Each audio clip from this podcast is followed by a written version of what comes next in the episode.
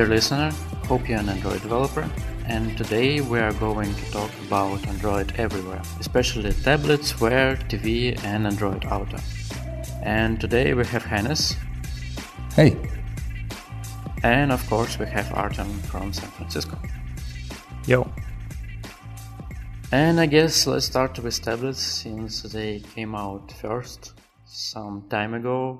Uh, we all know that it started uh, from Android 3.0 mostly and grown fast and at this point nobody knows where are they. So um, which devices did you have and which have you used in real life and do you have anything right now? Let's start with Artem I guess.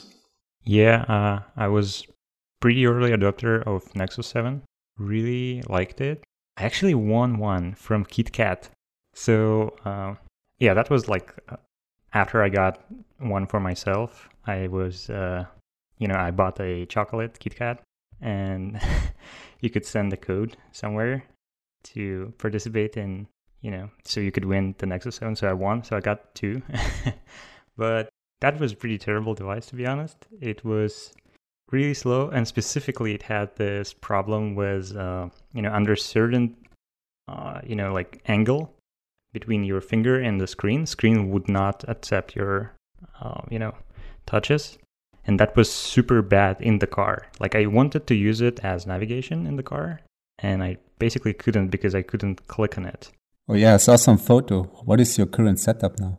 Uh, yeah, we'll probably touch my current setup in the car later, but currently I have actual Androids running on some uh, car specific hardware I would say. It's not like it's a tablet mounted. It's more like they built units that can fit the standard car sockets for the units, for the media units. And I have Android 7 running there, and it's a quad core, 2 gigs of RAM uh, piece of hardware.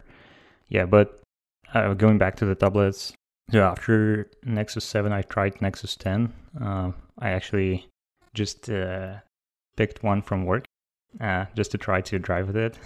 and that was pretty amazing. The screen was so big for the car that was super awesome because problem with Nexus 7 and similar tablets is that if you put it into the landscape mode, the vertical space is super super small. It's actually I think it's smaller than regular phone, you know, like 5 inches or something. So it's really hard to use it as navigation device in landscape mode and in the horizontal mode uh, like portrait, um, it's not enough horizontal space. So it's like it's it's pretty cumbersome. Um, nowadays, I haven't seen tablets for like a couple years, I would say, and only tablets I see as users is iPad, obviously. So I think it's pretty much that. I have to confess that I'm really considering buying the iPad, the the new, the cheap one, just for browsing and stuff like that for home usage, because let's be honest, for 300, what is it, 300 something bucks, I can't see any, any comparable good tablet at the moment uh, running Android out there. Um, although the hardware is not super overwhelming, it's comparable to, I think, the iPhone 7S or something like that. But still, um, just for browsing and I don't know, maybe also in combination with the pencil from time to time, could be a good fit for my for my needs. Um, so I started with Android tablets. I can't remember when it was, but with the Nexus transformer, uh, not Nexus, with the Asus transformer. Do you know the the original one with the keyboard you can attach, the first of its kind? Oh man, that was such an awesome device, actually. yeah, yeah, it was it was nice, but I I don't know. There was no real use case for it, and no real use case for the keyboard either. So um, yeah. But what about you, Artur? Do you own a tablet? Well, actually, Artem gave me his Nexus 7. Uh, Nexus 7, I guess it was one of them when he left the country, uh, when he moved to San Francisco. Uh, I think it's a fine device, but I don't actually use it quite a lot because I don't know.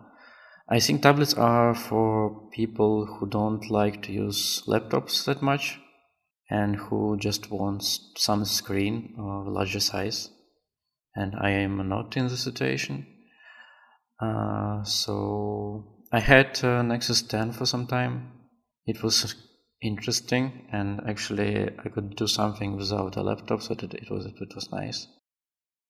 And we have Pixel C at work, uh, but we don't use it actually. I don't know where it came from, but we don't adapt our application for tablets, so we don't actually use it that much. Uh, which brings us to the next point. Uh, have you actually optimized applications to tablets? Uh, there was some time when Google uh, pushed that pretty hard. Actually, you had to upload tablet screenshots to Google Play. Uh, it was like one of their was their to do requirements or something like that. Like uh, so, I remember that time. let's start with Johannes. Yeah, so in my previous company, I think I've mentioned that already in one or two episodes ago, we have built a tablet optimized uh, version of an app. By tablet optimized, I really mean like not just applying some padding and spacing and margin and increasing font size or something like that and master detail flow with, you know, this awkward pattern of um, reusing a fragment for, for detail screen and, and another one for masters, as, as you will see in the official docu- uh, Google documentation. But we really went all in on optimizing for tablets and have built really, really custom UI that looks totally different from the phone UI. Um, but just looking at the raw numbers, I I don't know if it's if it was worth to to spend that much time of development effort in in that area. Um, but overall, I think um, the the Android system and layout system is is quite good. Uh, so it's it's really great to to work with. There's no major difference between phone and, and tablet. The XML resources and the resolution to the proper um, resource folder with smallest with 600 dp or something like that whatever you would like to choose works works just great. And i think that's that's really really awesome compared to for instance ios where you don't have such powerful powerful tools. On the other hand killing the activity on every configuration change or just to be able to reload the new resource is is also a little bit i don't know awkward workaround from my point of view. But with architecture components and others, at least at least screen orientation changes can can be handled easier these days. But again, not sure if it's worth to to optimize apps.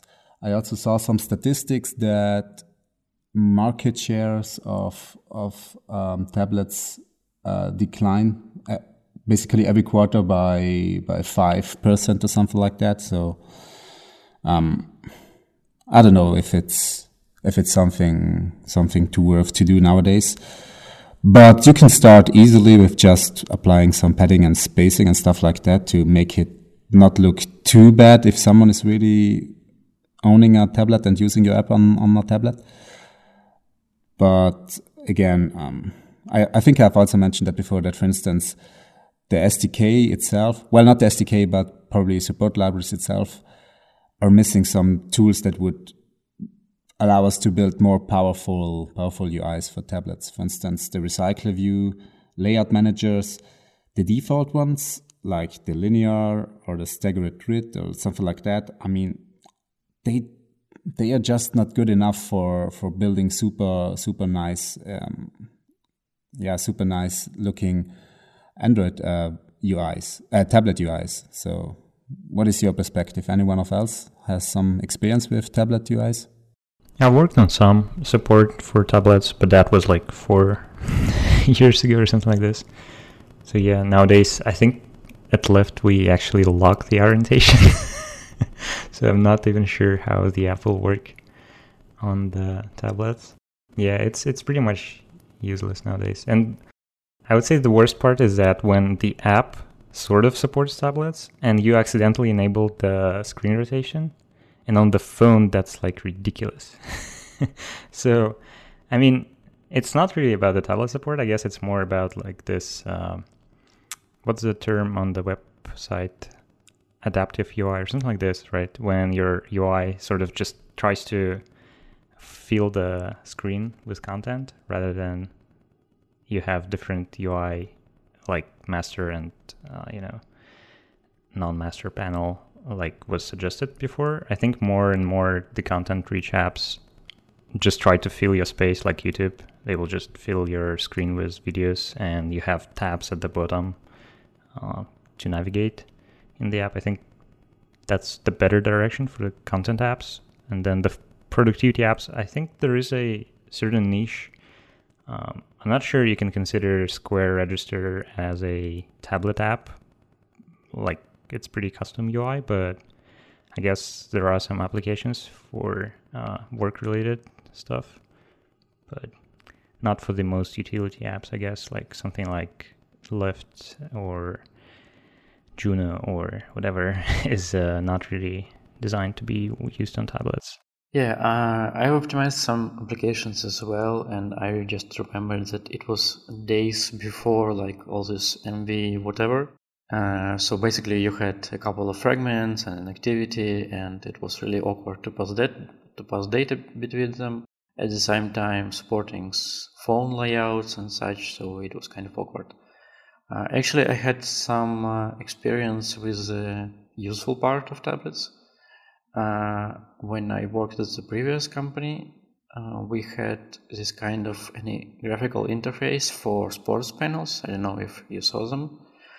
Basically, on stadiums uh, and just uh, like they put on, on, on the wall of rooms or something like that with the current score of games and the, we had this tablet which had a single app looked in uh, which actually had all controls over it. So it was never meant to be on the phone but i made the ui adaptive anyway like artem said. So basically it scaled well on everything. And i guess uh, it is one of these examples where it is actually useful to have a tablet application but at the same time, uh, I think the major issue with the ecosystem at this point is that we don't have devices. Uh, I don't remember anything, just from top of my head, from tablet side on Android we have these days. The last one, I guess, was Pixel C, but it, already doesn't receive update, I guess. So basically, I don't know. Uh, as I feel it, the status of the tablet ecosystem on Android is actually kind of dead. Um, nobody actually knows if it worth to invest in it, so nothing actually is done. Designers don't took don't take much attention into these adaptive things. So basically, we are on unknown in that. What are your thoughts on this? Well, I wouldn't call it that because I just looked up the, some numbers. So in 2017, um, Apple shipped 77 million devices, um, iPad devices. And the next Android competitor, which is Samsung, only shipped uh, 74 million devices. So comparing this with smartphones, in 2017, there were shipped 403 million devices uh, worldwide. So overall, including iPads, like 160 million devices has been shipped in 2017 versus 403 million devices on uh, on smartphone side worldwide. So uh, it's it's hard to tell what the Android market for tablet is exactly. So if you sum up all, I don't know, all others, all other competitors together, there we have um, Samsung, Amazon is also probably the third biggest player after Apple and Samsung, with their um, Fire Fire Tab or what is it called? And yeah, overall, I'm not sure if it's if it's really worth to optimize it, but I wouldn't call it death. What do you think, Artem? On the other hand, we completely skipped the topic of um, having a tablet for your kid, right? I think that's very common use case, uh, especially for iPad. And I think a couple years ago there was this common thought in the tech blog scale, you know, sphere that people are abandoning computers at home and they just want to consume content and that's what tablets are pretty good for. I'm not sure like how real is this uh, to this day, but actually I think there is a generation growing that don't really use computers much, uh, especially since we have like um, you know game consoles like PlayStation and Xbox. Uh, you don't really need a computer to play games.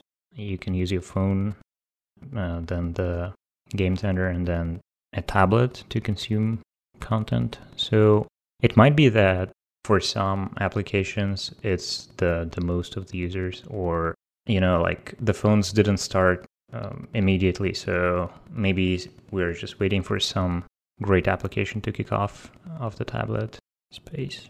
I just think that iPad actually won this battle some time ago, like just of Hannes mentioned. Uh, I would actually consider just buying an iPad instead of some strange Android tablet because Google doesn't ship one and other vendors are not doing that and I don't trust Samsung enough, so I don't know.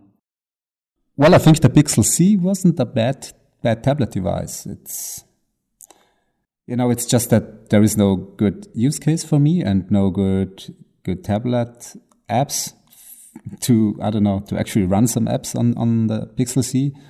But from the hardware point of view, it was it was okayish.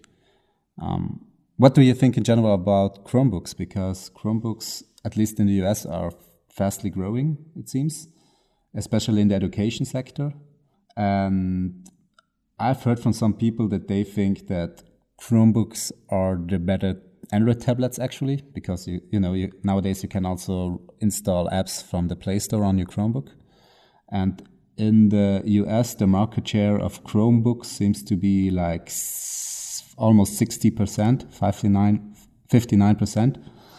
Um, on mobile computing shipments, whatever that exactly means. But in the rest of the world, still Windows and Windows dominates with with 60 plus something percent, and Chromebooks are eight percent, Android 20 percent, and iOS 7 percent. So Chromebook seems to be worldwide a little bit bigger than even iOS powered uh, mobile computing shipment devices. I assume that th- that this means uh, iPad. So, what are your thoughts about Chromebooks? Is that something that could, I don't know, t- take over the tablet Android market at all? I thought Artem had some thoughts on it since he is in States. Actually, well, I haven't seen any Chromebook. they uh, suggested me to use one when I was moving, when I was traveling to Russia. I was like, "Can I take my laptop with me?" They were like, "No, but we can give you a Chromebook." And I was like, "No, thanks." but yeah, um, I'm not sure we're like the right people to, you know, uh, talk about the market shares and stuff like that. Have ever any one of us done anything related to Chromebooks and from the technical part? Mm, I just tried to run my application on a Chromebook just to, I don't know, without really optimizing it for Chromebooks, just to, I don't know, experiment and see if the app is crashing or not. So I don't have much development experience. Um, but I think Chromebooks, well, it depends. There are there are a lot of different devices, but uh, wasn't the last Chromebook that was uh, I can't remember the name that was presented at last uh, Google I/O something like a thousand bucks Chromebook thing, and I was all like, oh, should I really spend thousand bucks for a Chromebook? I mean, seriously, for a Chromebook? Um, yeah, the first thing I was looking at for is how to unlock bootloader and install Linux on it because it's pretty decent device. but but Chrome OS is not really uh, productive, I guess, for anything other than education or content consuming. The interesting part about this Chrome OS is that I think they run Android applications not in some sort of emulator, but actually in user space. I don't know how it works, but it would be interesting to find out what's really going on. Uh, let's go to the next topic, uh, and it is Android Wear. Uh, I saw Android Wear on some crappy LG devices, so I don't have much of experiences from this device side. Uh, the interesting thing is, uh, I thought about buying one. Uh, I think the one from the Motorola because it looks decent. But eventually, I just bought a couple of like mechanical watches and was done with it. And actually, just decent watches look better and just show time, and I don't need showing notifications all the time on, on my hand. But anyway, Hannes, do you have an Android Wear or like a Wear OS device? It is called that these days like that on your hand right now. Um, not right now, but I do have a Moto 360 Sports Edition. I basically use it just for running, so I'm not wearing it like day by day. But I put it on just to listen to music and track my my run with GPS. So that, that's that's super handy. I think um, going running without you know carrying around your smartphone and just having the the watch um, be the come uh, the device that that runs everything you need for running. Uh, with that said, yeah, I agree. There's no no strong use case for me to to have an Android Wear or in general a Wear watch, whatever you would like to call it. Um, in a, in my daily day to day to do my day to day stuff. So I'm also I, I, just run without anything. like so old school. I, I, I just have uh, keys from my apartment and that's all. so the interesting shift was like with Android Android Wear 1 point something to Android Wear 2 2.0 because I know a lot of people were were using Android Wear watches as a extension to read notifications. And with Android 2.0, they the focus has shifted to, I think, or I would say, to build more standalone apps for the fitness sector or sports sector. Um, but I know that a lot of people get disappointed by not having like displayed, getting getting notif- notification displayed uh, more prominent on the screen because they were a little bit hidden now in Android Wear 2.0 or Wear OS by Google. Um, is any one of you that kind of person who really likes to get notification on your wrist? Yeah, so I was pretty early adopter of wearable stuff. I got Pebble pretty early. I don't remember the year, but they uh, came out recently, uh, and I really like them. Um, but it was a mess in terms of um, how other apps could interact with it because there were no native support, and basically what they did is that they hooked into accessibility services and were monitoring the notifications from that. And that was not perfect, but I really liked the battery life and stuff like that. Um, that was about at the time where I was using multiple monitors to work with. So I was pretty into the, you know, reacting to notifications, stuff like that. Um, then the Android Wear came out, so I pretty immediately got the LG uh, what's the name? I don't remember. Something from LG, uh, sort of like square ones. Um, so I like them as well, especially because they were initially designed to be water resistant. So uh, I have this quirk that my watch should be water resistant so I could shower with them because I shower a really long time. So like I need to know what time it is. Uh, I can easily spend like 40 minutes in shower just staying there thinking about something. So, just a, a day uh, or a couple of days. sure, yeah, yeah. Well, I actually shower like three times a day sometimes, maybe and sometimes more. Anyway, uh, yeah. So what I'm saying is that over time, I actually started to hate it because it was distracting me so much because of notifications, and you sort of like spend so much your time and attention and switch the context too often that I stopped using notifications, but then it sort of doesn't make much sense to use a wearable device that you need to charge pretty much every day.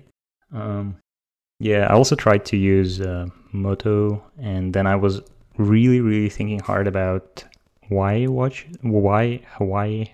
Oh my god, we, we call it totally differently in Russian. Uh, I think we call it Huawei. so anyway, uh, those were looking really nice because they were 100% round, no uh, this notches or whatever uh, like Moto had. But then they were so expensive. Um, like I don't remember the exact number, but they were really expensive. So for some time after that, I was wearing just normal watches, like normal people. But then I again wanted something smart in my hand, so I got the uh, Xiaomi or Xiaomi Mi Band, which is actually a very nice device. You don't need to charge it very often. I think you charge it once per three weeks or something, and there are applications that you can um, sync with your phone to like vibrate the brace, uh, the band. So it's actually pretty interesting. And I somehow lost it, so now I don't have one. Uh, so now nowadays I wear normal watches that have like 300 meters uh, water resistance because it's just cool when you can swim with your watches. Uh, so yeah, it's also I I'm still interested in the area, so I watch all you know major YouTube videos about the updates on the Wear OS, and it seems that it's pretty much a consensus in the user community that Wear OS is a great uh, direction for some uh, users, but they definitely don't like how Google tackles that, and they expect uh, Google to address those issues on the uh, Google I/O this year.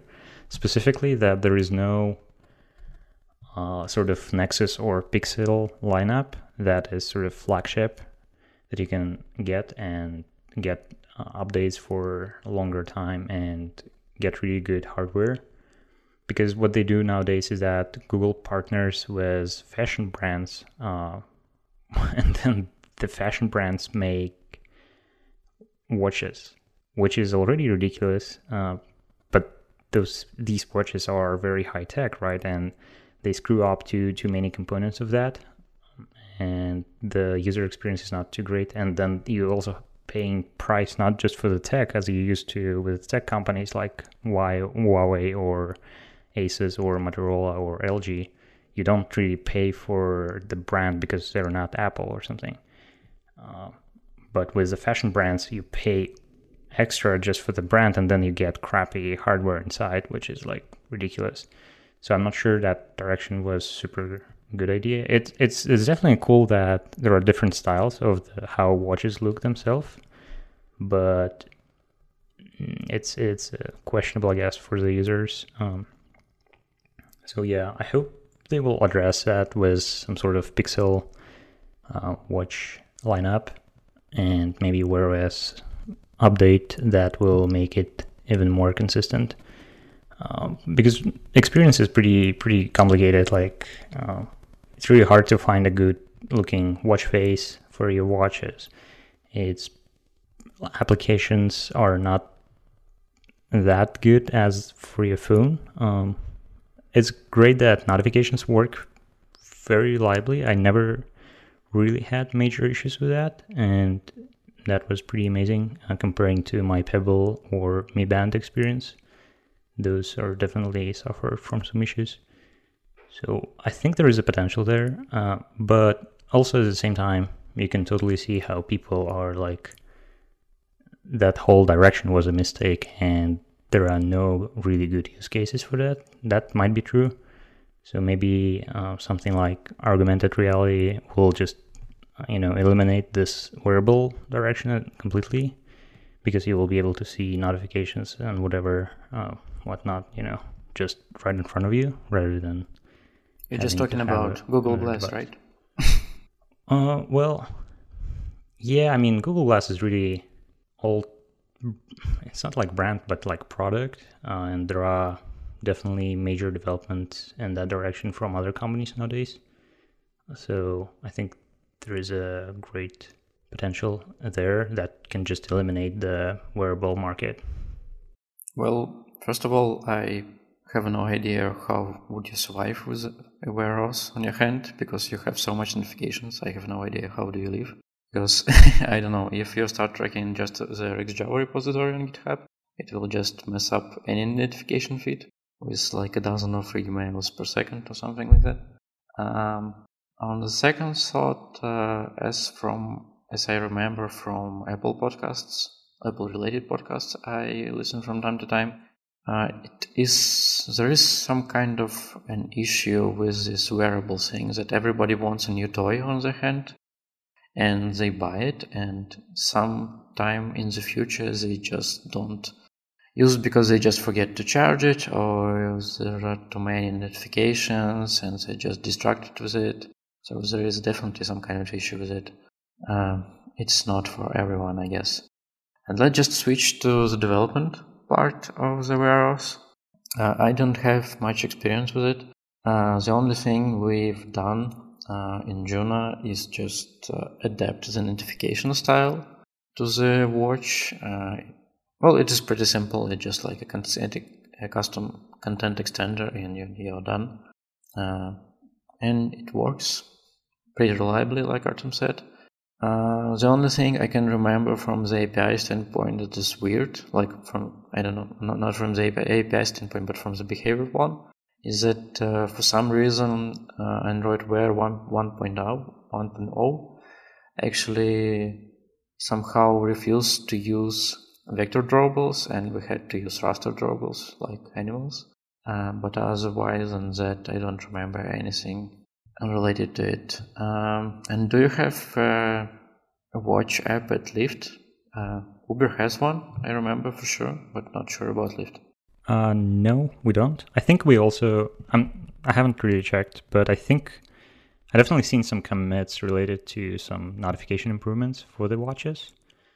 Uh, I definitely like how you tackled that at Juno. Like you were definitely not a user, but you were super interested into how to make the experience great. So I think that's how we should adapt to uh, some platforms that we don't really use, but we want at least to make sure the experience is great. Um, so that was really nice to see uh, from my side because I was a user for a long time and I knew the you know the pain points uh, when and how people screw up, especially with actions like when you get notification but you can't do much from your watches. That's like super frustrating. And we put some really good actions there. Uh, Juno, I remember, so you could like when you receive a ride, you could uh, I think you could say like that you're on the place already, so drivers know about that, stuff like that. Yeah, uh, but yeah, I don't think we have a separate app for that at Lyft. Just I think just notification support. What about you, Hannes? So, well, before I dig into this into this topic, I would like to throw some more numbers to you. Although, uh, please, listener, take take this into account that we are not not experts in this area. So I'm just have researched some numbers, and the number of sales worldwide of smartphone watches is estimated to be 32 million in 2017, which is almost half the size of the tablet uh, market or the, the, the, the, number of, of uh, tablets uh, sold. Oh, sorry, I messed it up. So it was 160 million tablets, including iPads. Okay, no, then it's not the half. Um, so including the Android uh, uh, Wear watches and the iPad, uh, sorry, iOS powered watches, um, we are on a market about 32 million, and half of them, so 50%, are considered to be or estimated to be Apple Watches. So, um, and surprisingly, the numbers are increasing every quarter. And Forbes estimates that in 2022, which is quite some time until we get there, but the numbers of uh, the numbers of sold devices should be doubled.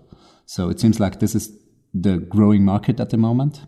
But there are also other non-Android devices like Fitbit and Garmin, which are which seems to be catch up. Um, but coming back to the to the development part, so I have built some apps, just basically for my own, most of them. One was Android Wear 1.0 watch, which was I don't know, which was a stupid idea just to build it, but it was part of my daily work. Actually, it was for a news magazine, and for some reasons, our customer has decided that he wants a Android Wear application where he could read news article on his watch. and that was that was just a stupid idea, honestly. And back then also the Wear Watch wasn't standalone. So uh, the Wear application wasn't standalone. So you have to communicate over Bluetooth and open some channel and sync data back and forth. And that was, that was really awkward. I think it was also a bad SDK-ish implement. Well, not, not sure if it was a bad SDK, but it was just not a great developer experience. So it was really low level-ish and, and really, really awkward to work. But nowadays, when starting with Android Wear 2.0, um, you can have standalone apps.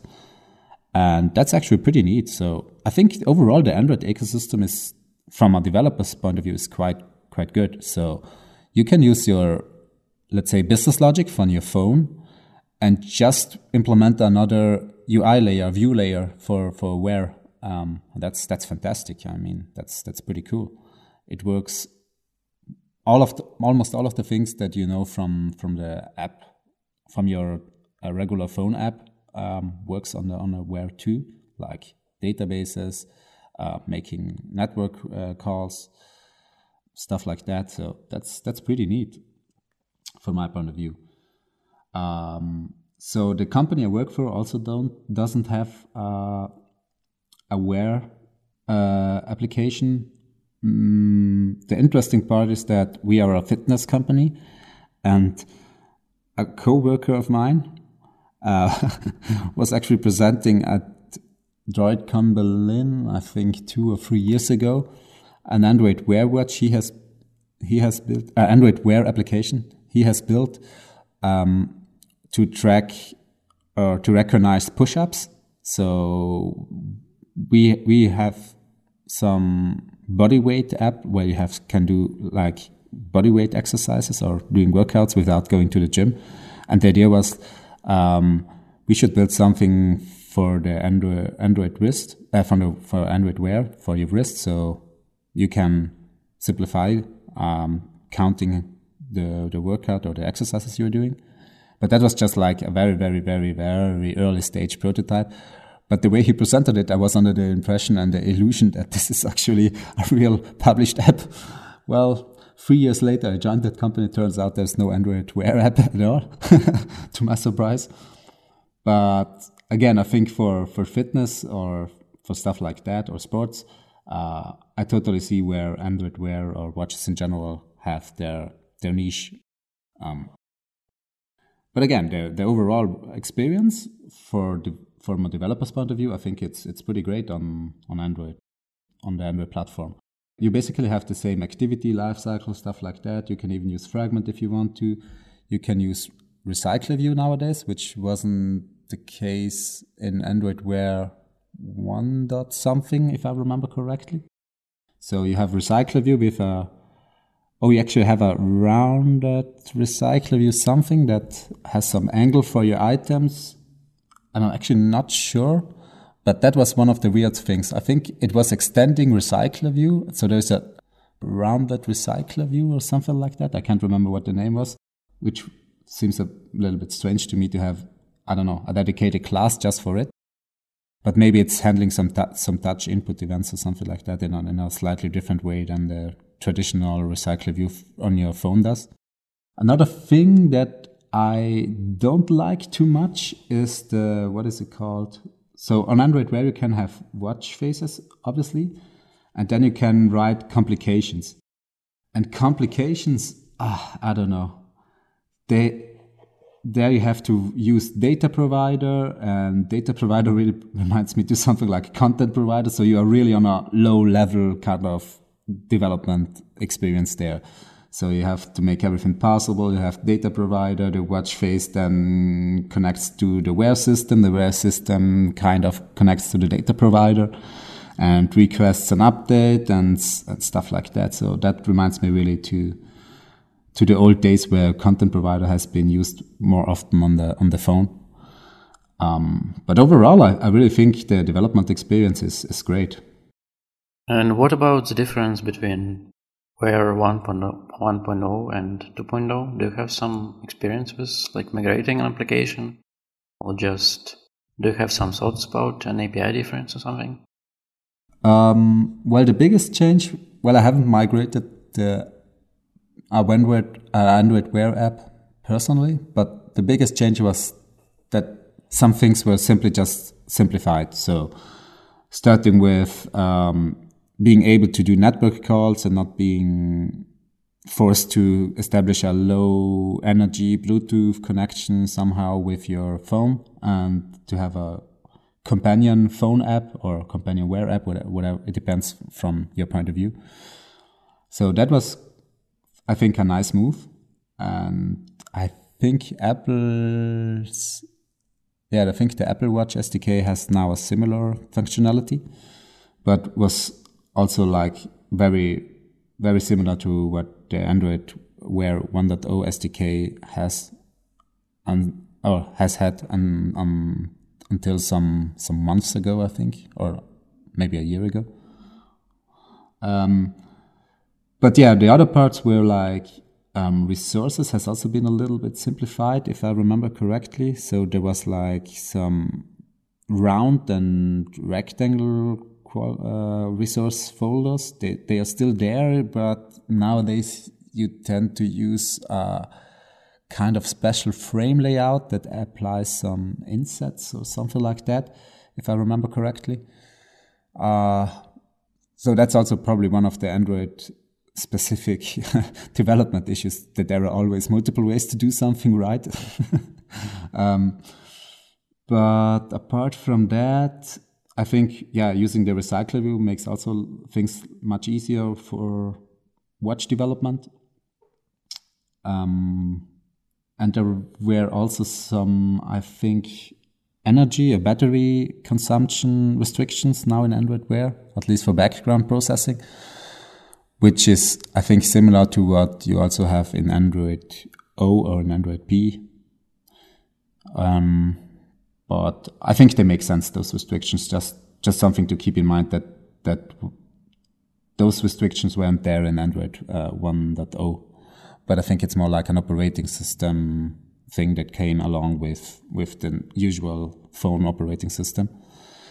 But again, overall, I really I really like the idea on, the Android development system just to be able to provide a different UI or just to change the, the view layer and you can export parts of your app, like your phone app, to the to a Wear app. That's that's nice from my point of view.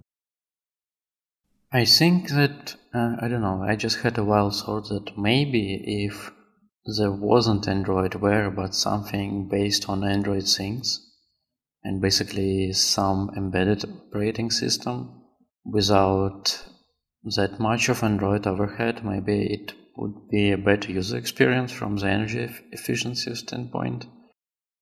Uh, it is nice from the development side to actually just reuse components, as you, as you mentioned, but from the user experience, I think that I would like a more like a Mi Band device than a watch itself.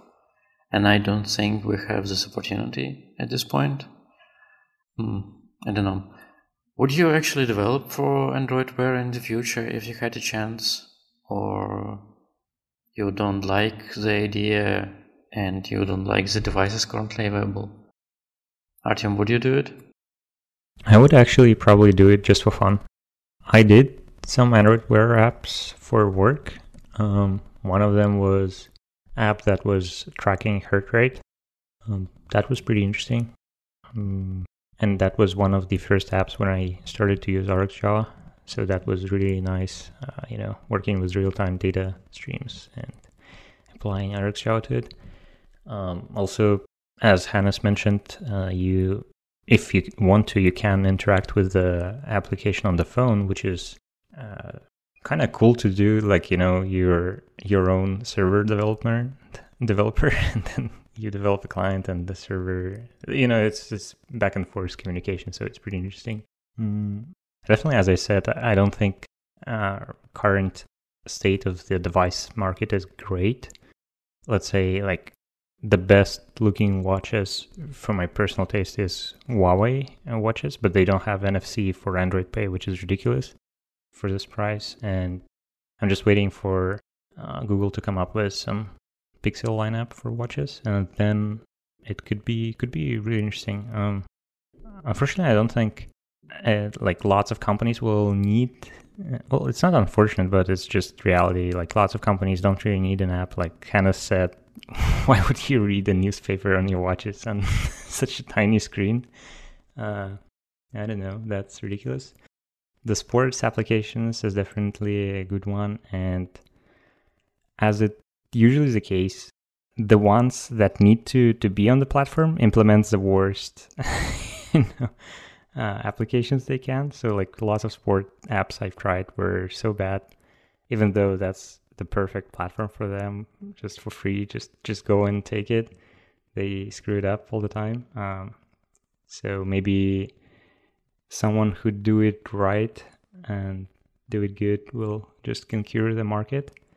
Mm, surprisingly, lots of people actually like Samsung watches, uh, which are not Wear OS. I think they use Tizen, uh, their own OS for that, and it's just so smooth and just so you know like um, how do I put that? There is a consistency between the apps on this watches and like how the the watches work and stuff like that, which is a little bit broken on Android Wear side. Mm.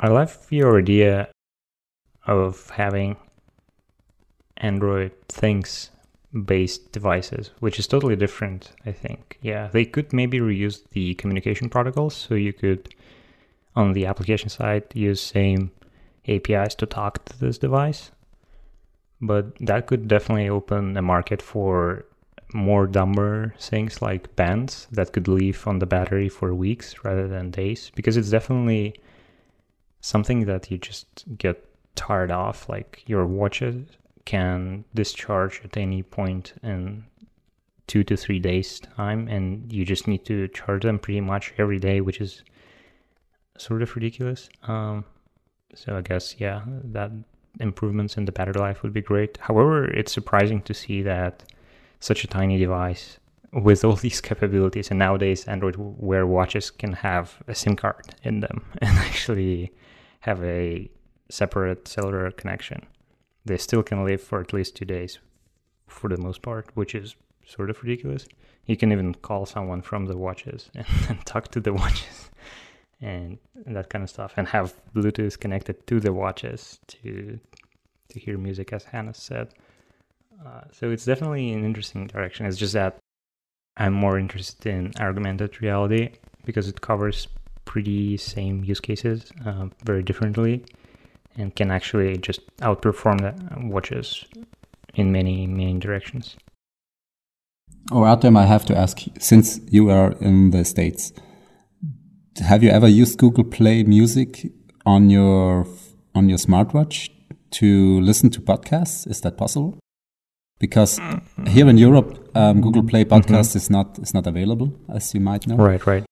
And so what I've started doing lately is I was I was implementing my own podcast player application um, for both phone and and and watch just to be able to sync the data between those two somehow.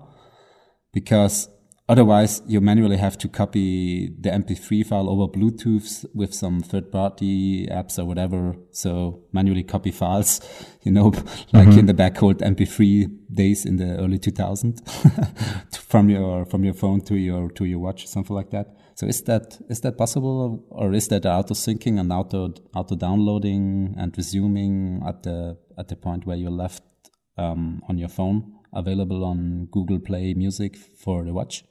Right, I have no idea.